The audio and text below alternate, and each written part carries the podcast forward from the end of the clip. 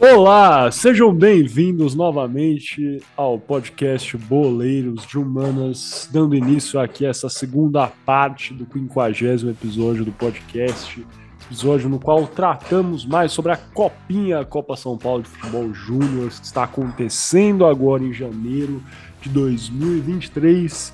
É, tratamos também sobre o governo de Jânio Quadros, a ascensão política de Jânio Quadros, justamente porque em 87, durante o segundo mandato de Jânio na prefeitura de São Paulo, a Copinha foi cancelada, a única edição da Copinha que foi cancelada desde 1969, claro, tirando aí a Copinha de 2021 que foi impossibilitada devido à pandemia provocada pela Covid-19.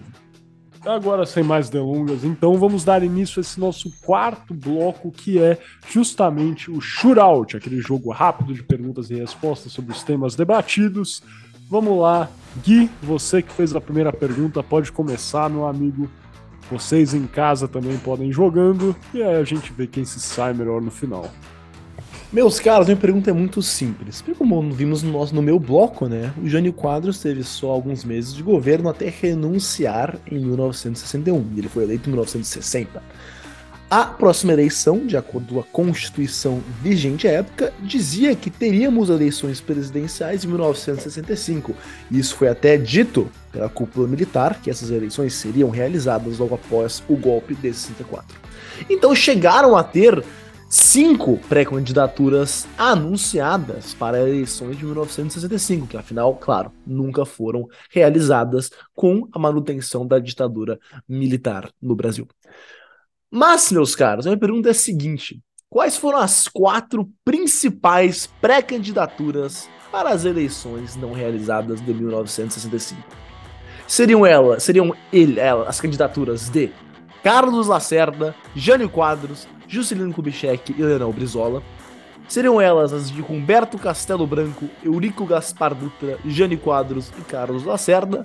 Ou seria ela de Magalhães Pinto, Carlos Lacerda, Jane Quadros e Ademar de Barros?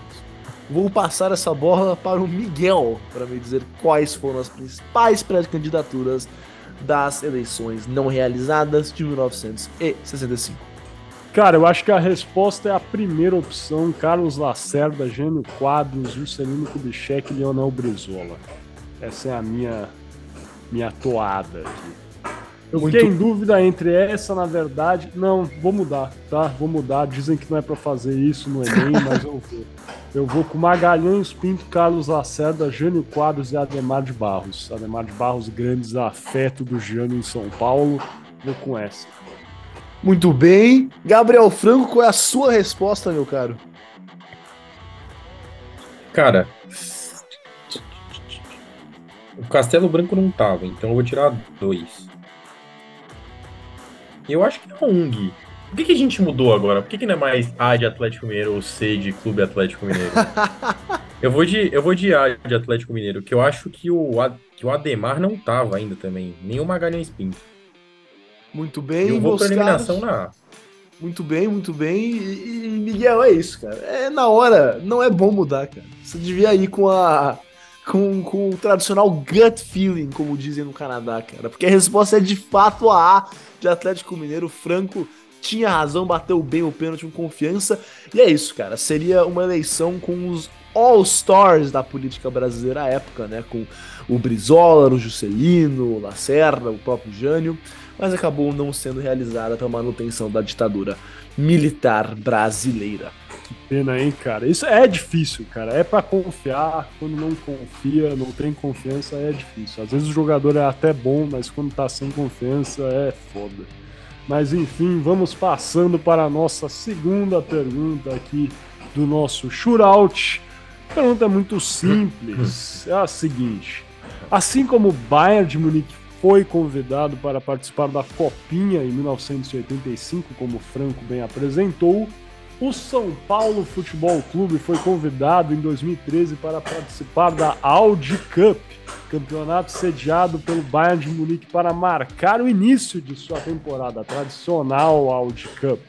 Em 2013, a estreia do São Paulo no campeonato foi justamente contra o Bayern e terminou em uma vitória de 2 a 0 para a equipe alemã. Os bávaros levaram a melhor sobre os paulistas dessa vez em 2013. Quero saber então quem marcou os gols dessa partida. Foi A. Javi Martinez e Frank Berry. B. Aren Robben e um gol contra de Reinaldo. C. Jerome Boateng e Javi Martinez. Ou D. Mário Mandzukic e Mitchell Weisler. Franco, sua resposta, cara. Cara, eu não tinha lido essa. Quando você, quando você começou a falar, eu comecei a dar muita risada aqui. Ainda mais quando eu vi a opção 2. Eu consegui reparar a raiva que você tem do atleta Reinaldo, tá?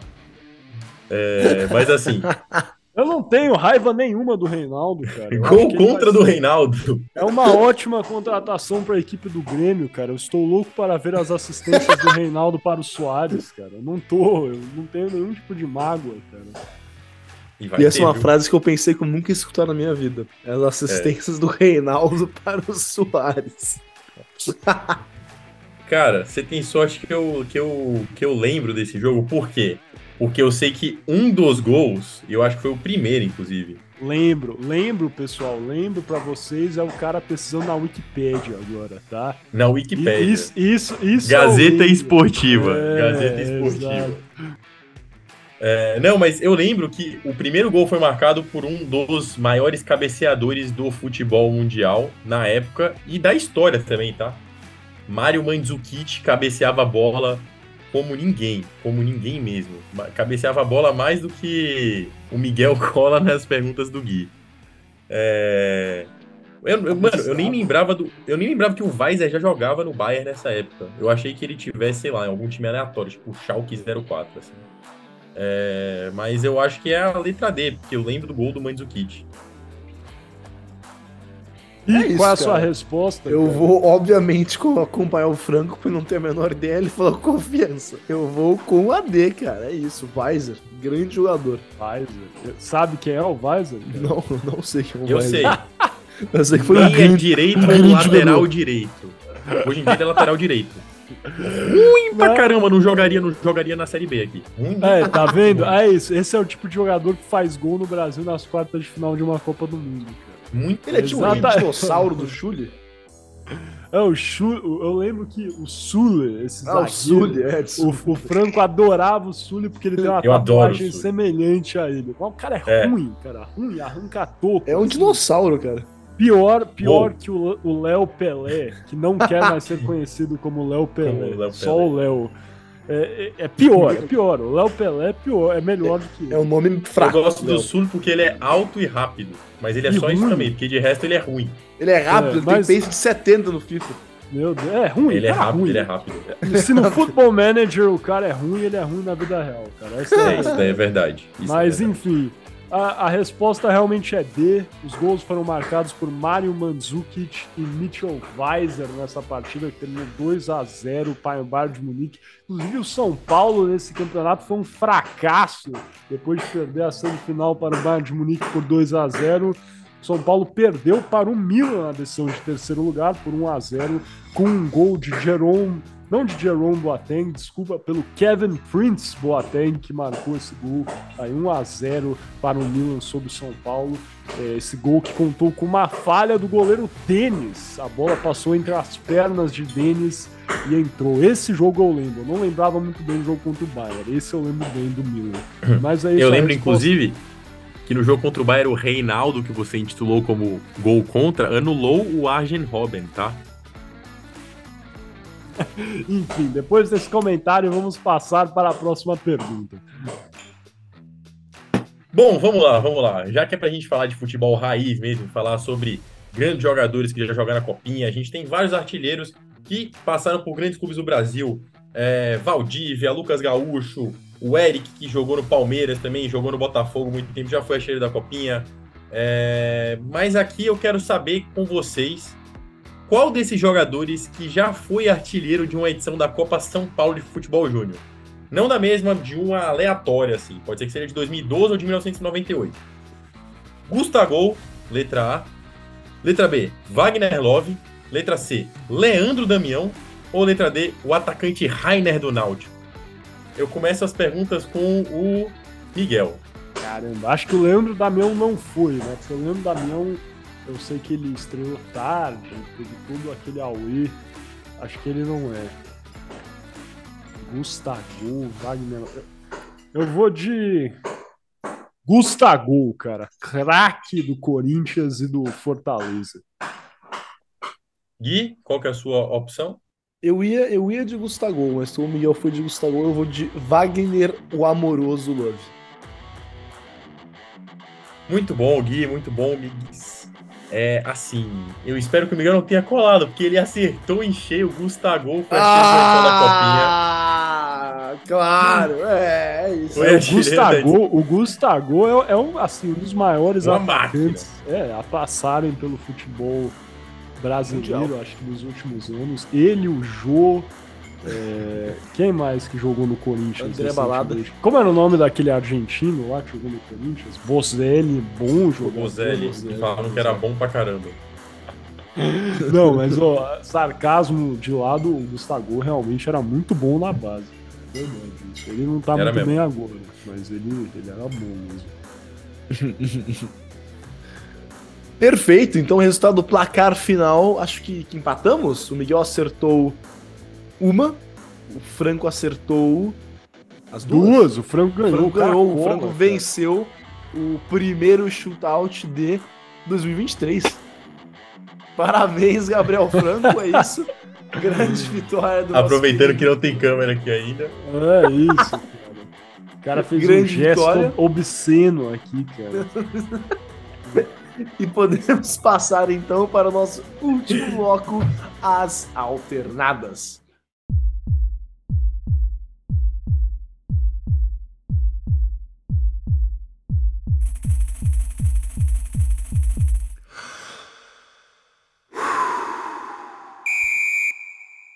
Olá, sejam bem-vindos novamente ao podcast Boleiros de Humanas. Lembrando que Boleiros de Humanas é um programa Podercast, a divisão de podcasts do jornal digital Poder 360. Estamos dando aqui início então ao nosso quinto e último bloco desse quinquagésimo episódio do podcast Boleiros de Humanas, no qual vamos começar com as nossas alternadas. O debate de hoje é muito simples. A copinha, como a gente foi discutindo, era. É, é, sempre foi, na verdade, um grande celeiro de craques. Esse campeonato dá uma grande chance das equipes testarem seus jovens jogadores e é muito inspirador para torcedores verem esses futuros craques em ação. Sabemos também que em algumas instâncias os campeonatos estaduais podem servir também como um período de testes recentemente para jovens jogadores. Temos equipes, inclusive, mais para o sul do Brasil, exemplo do Atlético Paranaense, que só coloca o time sub-23, se eu não me engano, na, no Campeonato Parana, Paranaense, é, desde a temporada de 2015, 16, agora me foge a data exata. Queria saber aí então o que vocês acham disso. O campeonato estadual é necessário no calendário de futebol brasileiro ou ele é antiquado, desnecessário e não deveria é, existir mais é, no futebol brasileiro. Vou abrir o jogo com o Gui, que eu já imagino qual é a posição dele. Olha, é, eu falei aqui em off, de forma mais ou menos jocosa, que eu era bem a favor do, dos, campeonatos, dos campeonatos estaduais. E, e, não é completamente brincadeira, porque eu acho que eles devem, eu acho que eles têm sua importância, mas eu acho que eles deviam ter muito menos, é, como eu digo isso, muito menos holofote, talvez, muito menos relevância, acho que seja uma boa palavra para se utilizar. Porque eu, eu não acho que eles têm que ser tão longos. Apesar de eu, eu gostar deles até um certo ponto, eu acho completamente absurdo. Que dura geralmente o quê, meus caras que entendem mais de futebol que eu? Quatro meses, mais ou menos, janeiro até, janeiro até abril? É uma, uma, três, três, quatro meses é, só, só disso, né? E, e, eu acho que é um pouco demais.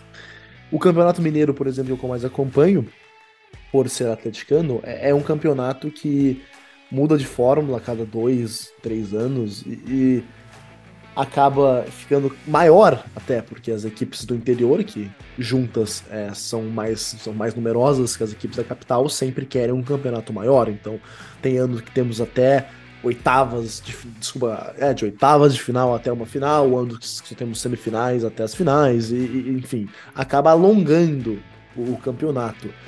É, o, o, que eu acho errado, porque eu acho que o o, o próprio calendário sul-americano sem os estaduais já é um calendário bem apertado, é, com diversas competições. Eu acho que é, é, ter um, um estadual longo acaba piorando essa situação, faz o futebol brasileiro ser menos atrativo para jogadores e técnicos estrangeiros, faz com que tenhamos um desgaste maior de jogadores, porque quando chegamos ao final do ano, né, rapaziada, uma outra coisa bom de lembrar é que antigamente a final da Copa Libertadores, por exemplo, era no meio do ano. Atualmente a final da Copa Libertadores é no final do ano. Então o jogador que teve que disputar o estadual brasileiro, Copa do Brasil e chega para a final Libertadores, ele chega muito mais cansado do que antigamente, quando a final era no meio do ano. É o que é outro ponto para se considerar, né? O desgaste que, que, é, que o calendário apertado brasileiro leva. E claro, o argumento aqui é simples, né? O que causa, talvez a principal causa do calendário brasileiro ser tão apertado são os próprios estaduais. Mas ao mesmo tempo eu acho válido o, o, o, ponto das equipes menores, equipes do interior, que o campeonato estadual é o único campeonato que eles têm. É o campeonato que eles preparam para um, um ano inteiro e é aí que eles vão, vão realmente, né, jogar bola e que vão atrair arrecadação, que vão, é, enfim, conseguir revelar jogadores para vender eles e continuar vivos como clubes. Então eu acho que eles têm a sua relevância. Mas, claro, é uma questão de o que é mais importante. Você, a gente financiar e é, acabar de uma certa maneira indiretamente financiando essas equipes menores, ou é mais importante a gente ter um campeonato mais competitivo nas suas principais é, categorias, ou seja, Série A e Série B. Olha, eu pessoalmente eu sou a favor da manutenção de um estadual diferente, porque a maneira como é atual não é, eu não acho sustentável. Ser três, quatro meses estadual é muito. Eu, eu até para o próprio assim espectador, a mais longe da parte é, da parte econômica, eu não acabo não vendo o Campeonato Estadual. Não sei vocês, vocês são muito mais apaixonados que eu, mas eu, que eu diria sou um torcedor médio, eu acabo não vendo os estaduais até as fases finais. Eu só vejo os clássicos e, e a final.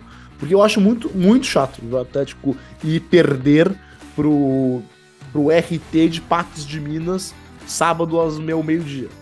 Então eu acabo nem vendo. Então é isso, eu acho que o estadual poderia ser ter uma forma diferente, ser um mês no máximo, no máximo um mês e meio, dois estourando, é, para realmente não é, encher um calendário que já é muito apertado no futebol brasileiro. Concordo. Acho que, cara, o Paulista agora, se não me engano, tem 16 times na primeira divisão. Eu diminuiria isso no mínimo para 10. No mínimo, assim, no mínimo mesmo. Sendo completamente honesto.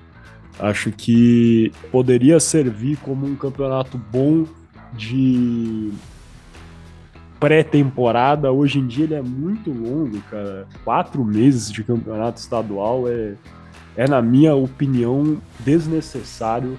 O Franco tava lembrando quando a gente tava conversando sobre o Wellington Rato. Ah, o Wellington Rato jogou 70 partidas no ano passado. Mas lógico, também jogou quantas no Campeonato Goiano? Aí não tem como competir mesmo, é claro isso para mim. Então, eu diminuiria o campeonato estadual aí para de 8 a 10 times, eu acho que tá de ótimo tamanho. É, lógico, isso aí favorece os times grandes, acho que sim, com certeza. É, mas a verdade é que é, é, eu não extinguiria, eu sei que é importante para alguns times menores ter isso dentro da, do planejamento financeiro, planejamento da temporada.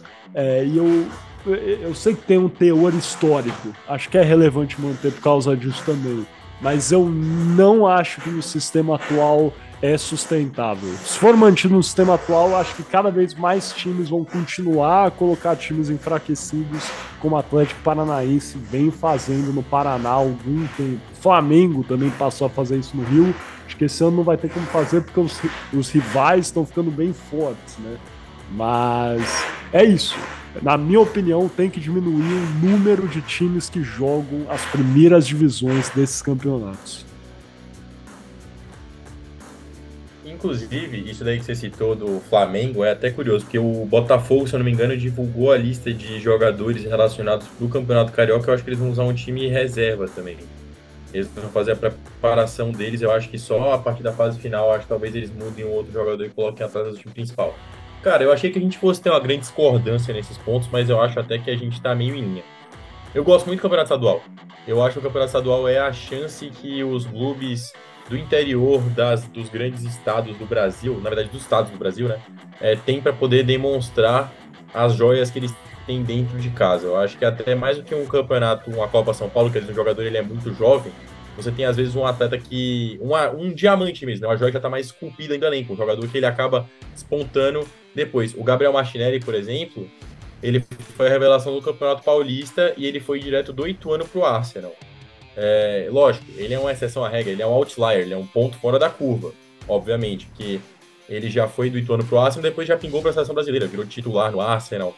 É, mas existem casos assim também de jogadores que surgem em times do interior e acabam fazendo história por times da capital. Não sei se vocês vão lembrar, mas o Luan, o Luan que foi eleito rei da América, que jogou no, no Grêmio, tá no Corinthians encostado. É, se eu não me engano, o Luan jogou pelo Madureira o Campeonato Carioca, antes de ir para o Grêmio em si. É, então, você tem grandes jogadores que eles acabam surgindo e fazendo história no campeonato. Mas você tem um, um outro ponto. Economicamente, financeiramente falando, e até administrativamente falando, o campeonato estadual ele é muito extrema, ele na verdade é extremamente oneroso para qualquer clube grande que o dispute. Por quê? Vamos lá, vamos, vamos supor aqui no caso que a gente tem o campeonato em São Paulo. São Paulo joga o Campeonato Paulista, é, e outros três outros grandes clubes de São Paulo também jogam, assim como o Red Bull Bragantino, que é um clube que tem um, um poderio econômico muito bom. E a premiação do Campeonato Paulista, se eu não me engano, está estipulada em cerca de 5 milhões de reais.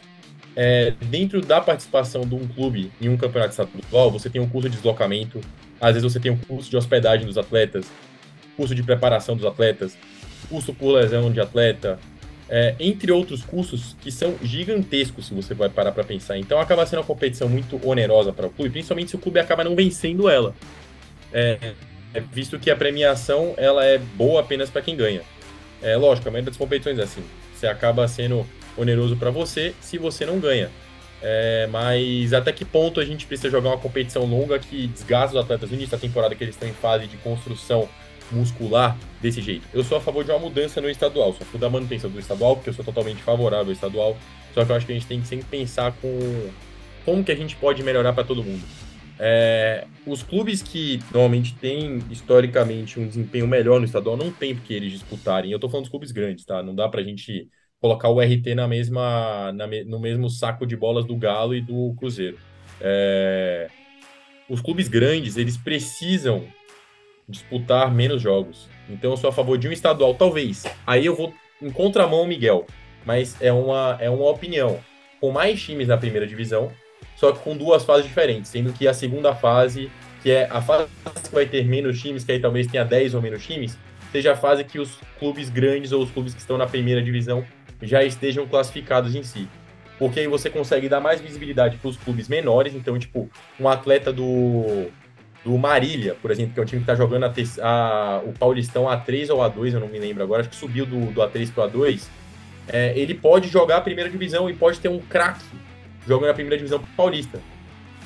Pode ter uma grande revelação jogando a primeira divisão paulista. Então você dá uma opção maior de clubes na primeira divisão, só que você passa de fase e a partir da segunda fase você tem, você tem os clubes grandes contra, sei lá, os quatro ou três melhores colocados da primeira fase, dando um total de oito times. Eles podem jogar até uma liga para poder não ficarem só, tipo, três ou dois jogos, sabe? Jogarem entre si, fazer um quadrangular final depois e depois uma final em si, para poder ser algo mais rápido, mais direto e mais objetivo e que você dê chance para todo mundo conseguir revelar e conseguir até capitalizar, né? Porque é importante para esses clubes é, de menor expressão. Se a gente pensa em valor de patrocínio, por exemplo, é, quase todos os clubes da Série B do ano passado tinham um master, é, patrocinador master fechado e patrocinador master em alto valor. Qual que é a questão? A questão é que você tinha no passado Vasco, você tinha no passado Grêmio, você tinha no passado Cruzeiro, tinha no passado o próprio Bahia. Vários clubes de massa jogando na segunda divisão e que você teria uma alta visibilidade desses pontos de patrocínio dos clubes. Então, o Campeonato Paulista, às vezes, é a chance que um clube do interior de São Paulo tem para poder conseguir a grana do ano, não só jogando futebol, mas também com investimento de patrocinador. Então, eu acho que você dá a oportunidade de todo mundo crescer, você dá a oportunidade de todo mundo jogar, mas aí você dá um, um tratamento especial a realmente quem tem mais trabalho durante o ano, que é assim como o Mundial de Clubes na, no formato antigo, que os clubes da América do Sul e da Europa só começam a jogar a partir da semifinal, mas algo que seja mais construído e que consiga com que os clubes façam que o campeonato estadual seja um, realmente uma preparação e não uma guerra para poder ver quem vai ser campeão. Não sei se vocês concordam comigo, mas esta é a minha É, Franco, eu acho que eu, eu concordo muito com o que você falou no começo, cara, do, da importância é, dos estaduais para as equipes menores. Eu acho que isso talvez seja o meu principal ponto que faz eu querer não acabar com os estaduais. Eu acho que seria muito ruim para o futebol. É, o futebol das camadas mais baixas no Brasil, né, cara? Eu acho que ia tirar a oportunidade de milhares de atletas, de não só atletas, né, de pessoal que trabalha nesses clubes, que os clubes inevitavelmente sem o aporte financeiro dos estaduais irão deixar de existir. Realmente acho que ia ter um quebra-quebra de clubes no Brasil é, caso os estaduais forem extinguidos. Então eu acho que, o Miguel também falou sobre isso, eu acho que para os clubes é, mais ricos, os clubes, os clubes maiores, eu acho que a, a, alternativa, a melhor alternativa agora é fazer, é seguir o exemplo do Atlético Paranaense e, e do Flamengo, de realmente disputar com de deixar bem claro para os torcedores, nós não nos importamos com isso, vocês sempre falam que estadual não é título, que não vale nada, que não sei o quê, então a gente vai colocar aqui a, a gurizada, os, os garotos, e a gente não vai jogar o time principal, e se perder, perdeu. E eu acho que a torcida do CAP, principalmente, aceita muito isso. Eu acho que. Eu, pessoalmente, colocaria o time principal em clássicos, nas finais, mas acho que o Cap não faz nem isso, salvo engano, né? Acho que até em, jogando contra o Coritiba e jogando finais é com o time reserva, o time sub-23. Então, eu acho uma solução ah, para aqueles preocupados no calendário, como no meu caso, preocupados com lesões, preocupados do seu time chegar quebradaço para disputar a final da Libertadores em dezembro eu acho uma solução justa a, a, a curto prazo.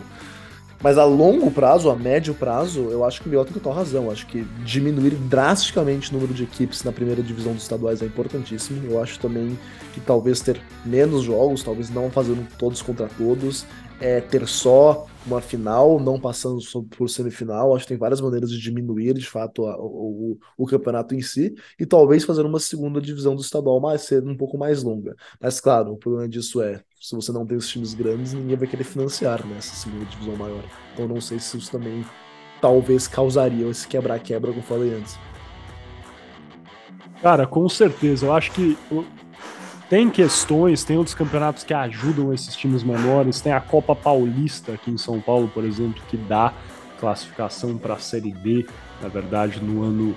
É, no próximo ano é um campeonato importante porque as equipes que não participam de né, outros campeonatos conseguem jogar, galgar coisas maiores, mesmo que não participem até da Série A1, né, a primeira divisão do campeonato é paulista. E eu acho que a saída é essa, cara. Eu, de fato, diminuiria. Né? Eu acho que eu discordo um pouco com você daí, Franco. Essa sua sugestão, eu acho ela até boa. Preferia isso ao atual, mas eu ainda acho que o ideal seria de 8 a 10 times na primeira divisão e faz um campeonato aí com duração de no máximo dois meses, cara. Eu acho que dois meses já é até muito, para ser completamente honesto. Um mês, um mês e meio tá tranquilo. E o que eu faria? Esperando agora, tendo a esperança que a CBF pare de administrar a primeira divisão do futebol nacional em curto prazo, médio prazo, aí, que passe realmente, fique uma administração com os clubes igual semelhante, né? É lá no Reino Unido com a Premier League. Se isso de fato se concretizar aqui no Brasil, acho que abre a possibilidade da CBF só cuidar das divisões inferiores, igual é na Inglaterra, no Reino Unido, e aí eu abriria uma série E. Sem brincadeira, na Inglaterra tem oito divisões de futebol profissional. Eu acho que tem espaço, tem time suficiente no Brasil para ter mais divisão. Por que, que precisa acabar na série D? Não tem sentido prático acabar na série D. Eu mudaria a série D, eu deixaria esse esquema aí de de grupos de lado, eu acho, sinceramente, francamente, um pouco ridículo esse sistema de grupos. Eu acho que podem ser aí duas, eh, já que são muitos times, eu faria exatamente como é no Reino Unido. O Reino Unido é dividido por norte, sul. Aqui no Brasil dá para fazer essa divisão regional, depois une as equipes em uma fase futura, no mata-mata, eu entendo que precisa ter porque são vários times, e cria também a Série E, pode ter Série E, acho que na França também tem coisa perto de seis, sete divisões, são países que têm muitos times também, igual no Brasil, tem espaço aqui para ter divisão nacional, Série E, acho que no Brasil teria clube suficiente para fazer uma Série F, inclusive, mas tudo bem, Vamos com calma. Eu faria isso. Primeiro passo, diminuiria aí o campeonato estadual, deixaria 10 times. E daí eu também faria isso. Aumentaria, criaria mais uma divisão, repaginaria a Série D, a quarta divisão, e criaria a quinta divisão aí, que eu acho que ajudaria bastante esses times menores. A criação da Série D, né, há pouco tempo não tinha nem Série D no Brasil. Se for parar para pensar, a Série D é uma coisa muito recente, né, na verdade. Então, eu criaria a Série E para que esses clubes menores tivessem essa oportunidade aí de demonstrar isso num cenário nacional. Para mim é até mais importante, para ser honesto, jogar nesse cenário nacional e possivelmente conseguir uma classificação, quem sabe, para a Copa do Brasil numa fase é, mais adiante. Podem ser feitas coisas nesse sentido, sabe? Acho que isso é muito interessante. É, essa seria a minha sugestão final, eu acho. Criação de mais divisões nacionais e a diminuição do campeonato estadual. Então vamos nessa, vamos fechar esse quinquagésimo episódio do podcast Boleiro de Humanas. Foi sobre a Copinha, sobre o Jânio Quadros, sobre sua presidência, sua volta à Prefeitura de São Paulo. É, acho que foi um episódio bacana, gostei bastante. Espero que vocês aí em casa tenham gostado também. Lembrando que esse é o nosso último episódio em áudio. A partir do episódio 51, Boleiro de Humanas vai passar a ser um videocast. 51, é isso mesmo. É, é, o título do Palmeiras ou é a cachaça, cara? Essa é a pergunta. Não, não é nenhum dos dois, é o episódio videocast do Boleiro de Humanas. Estou muito animado, espero que vocês gostem também dessa nova fase que vai se iniciar a partir do próximo episódio. Se curtiu, deixa a curtida, compartilha aí com os amigos, inimigos, parentes, enfim, deixe seu comentário, é muito importante para a gente, viu, pessoal? Muito obrigado, agradeço pela sua audiência e até a próxima.